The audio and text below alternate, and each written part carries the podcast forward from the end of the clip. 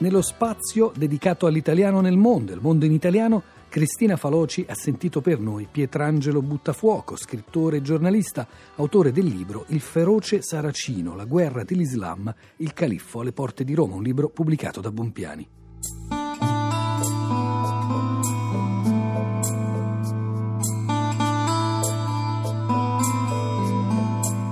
Fuoco, lei scrive che Goethe ha agognato per primo un'Europa convertita all'Islam addolcito dal Mediterraneo. E volevo chiederle allora su quali parole, su quali basi comuni tra Oriente e Occidente, tra Islam e Cristianesimo potrebbe fondarsi un'Europa siffatta? Immagino parole diverse da quelle su cui è basato il racconto di questa rabbia globale che stiamo vivendo. Beh, forse bisogna correggere la nostra prospettiva. Non è tanto la rabbia quanto il Mediterraneo, addolcito da pomeriggi che sono greci nella visione di Goethe. Ed era soltanto una lingua, non certamente il sangue, non certamente quella nazione, perché l'impronta che ne abbiamo ricavato e che ci trasciniamo ancora oggi era proprio mediterranea. E forse l'esempio più potente è quello del tedesco che volle farsi arabo per vivere in Sicilia, cioè Federico II che più di ogni altro seppe contenere dentro la sua stessa missione un qualcosa che a Palermo ancora si riconosce in una parola semplice, Zisa, che non è solo un quartiere, è una parola presa dalla lingua araba che traduce tutto ciò che è bello, tutto ciò che si predispone alla meraviglia, per cui ancora oggi chi si fa bello, chi si apparecchia, si azzizza.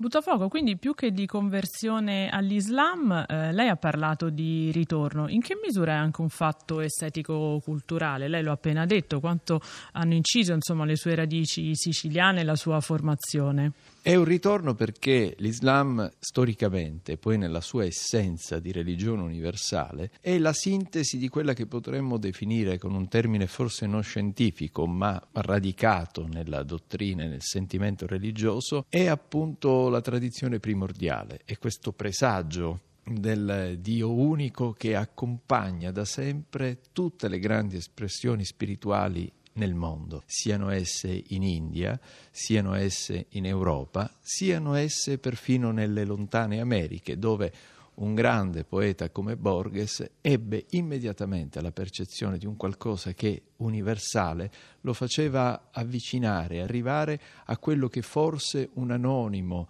misterioso e solitario beduino portava dentro di sé come il seme di una lingua potentissima avvolta nel segreto e non certamente nel mistero. Buttafuoco, restiamo sulla lingua e sulle parole. In un momento di generale crisi del sacro possiamo dire che cadute le ideologie sono arrivate invece le ideologie, i fanatismi religiosi.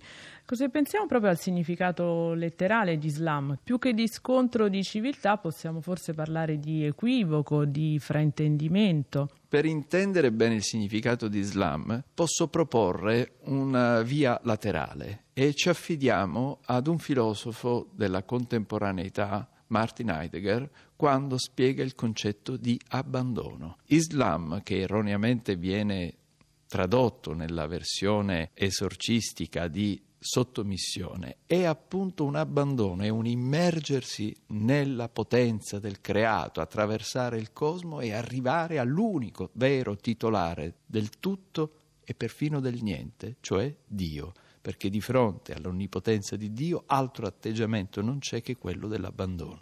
C'è un insegnamento profondo sia nelle azioni dettate dallo stesso profeta Maometto, sia poi nello sviluppo di quella che dovrebbe essere la legge, Wasat la via di mezzo, il tentativo di mediare sempre fra le esigenze terrene, mondane. L'Islam, a differenza di altre religioni, ha la consapevolezza della precarietà della vita terrena, dove nessuna parola scritta può determinare l'onnipotenza letterale. Tant'è vero che il fanatismo costruisce accanto all'orrore anche la più potente delle bestemmie, cioè quella di voler attraversare con una sola parola, fosse di proibizione o di assenso, un'idea di eternità che invece è negata dalla frale natura umana ed è il tentativo di sostituirsi a Dio. Ecco la più potente bestemmia. Buttafuoco, cos'è che oggi un occidentale, un europeo, secondo lei dovrebbe apprendere assolutamente del mondo e della tradizione islamica? Innanzitutto apprendere la propria identità, conoscere se stesso nel senso di riconoscere il percorso di storia e di memoria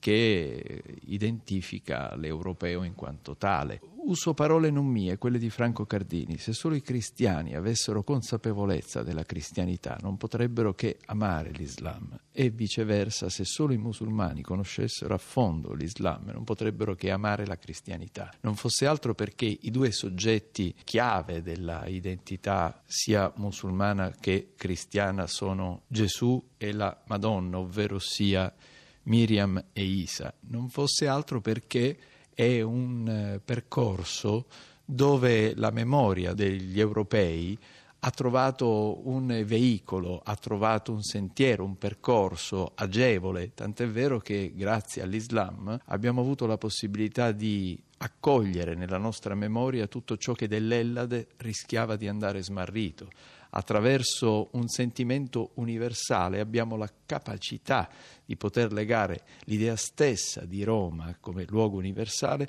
in quello che poi è dilagato nel mondo, tant'è vero che e ancora una volta rubo parole non mie, ma quelle di un grande orientalista, qual era Pio Filippani Ronconi, gli dei di Roma, fuggendo, hanno trovato rifugio in India. E noi sappiamo quanto forte è il senso di comunità e di comunione nell'intero continente eurasiatico, dove tutte queste pagine di civiltà altro non sono che raggi di una stessa luce. Un'ultima curiosità per finire buttafuoco. Nel 2012 lei ha dichiarato: Per me i cinque libri da leggere assolutamente sono il Santo Corano, i Veda, l'Iliade, le storie di Tito Livio e Pinocchio, indicando quindi alcuni libri fondanti dell'Islam, dell'Induismo, della civiltà classica greca e romana che hanno dato poi le basi ovviamente alla nostra cultura europea e non solo. Viene spontaneo chiederle perché Pinocchio e perché in questo sincretismo spirituale tra le grandi culture a cui cui lei sembra di fatto aspirare, resta fuori proprio la Bibbia. E mi chiedevo, è un giudizio solo letterario il suo? Mi permetterei di rifiutare il termine sincretismo, ah. non c'è sincretismo in questa scelta, diciamo è proprio il percorso dell'universale. E la domanda è perché non c'è la Bibbia? Perché già l'Iliade è sufficiente e poi l'Iliade porta inevitabilmente al Bhagavad Gita e dal Bhagavad Gita eh, nel sorriso del Krishna bambino che crea il mondo e per cui ogni risata genera poi altre parti del creato, beh, mi ha portato a quel pezzo di legno la cui lettura più affascinante resta quella che ha dato il Cardinal Biffi, un libro delizioso, prezioso, il commento del Cardinal Biffi al Pinocchio dove tutti ci possiamo riconoscere, proprio perché materia grezza, quale siamo, carne uguale al legno, aspiriamo a qualcosa che attraverso l'azzurro del cielo ci porta a considerare la nostra vera identità, che è quella di accostarci alla bellezza, alla grandezza e all'eterno.